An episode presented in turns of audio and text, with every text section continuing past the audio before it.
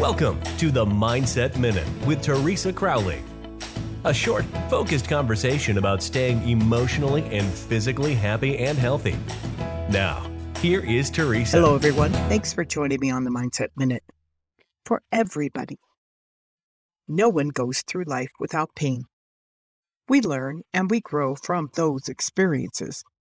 But you need to build a life that you want. Struggles will happen. Life is not fair, but you need to make the circumstances around you work for you. No one's going to ride up on a white horse and save you.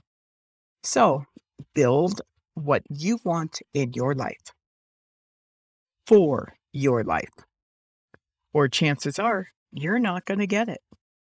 Remember, everyone ages, but not everyone matures some of the greatest teachers in our life could be the failures or the heartaches that we experience. That is a Mindset Minute today, and I want to thank each and every one of you for joining us. Thank you for listening. We look forward to you joining us weekdays on the Mindset Minute with Teresa Crowley.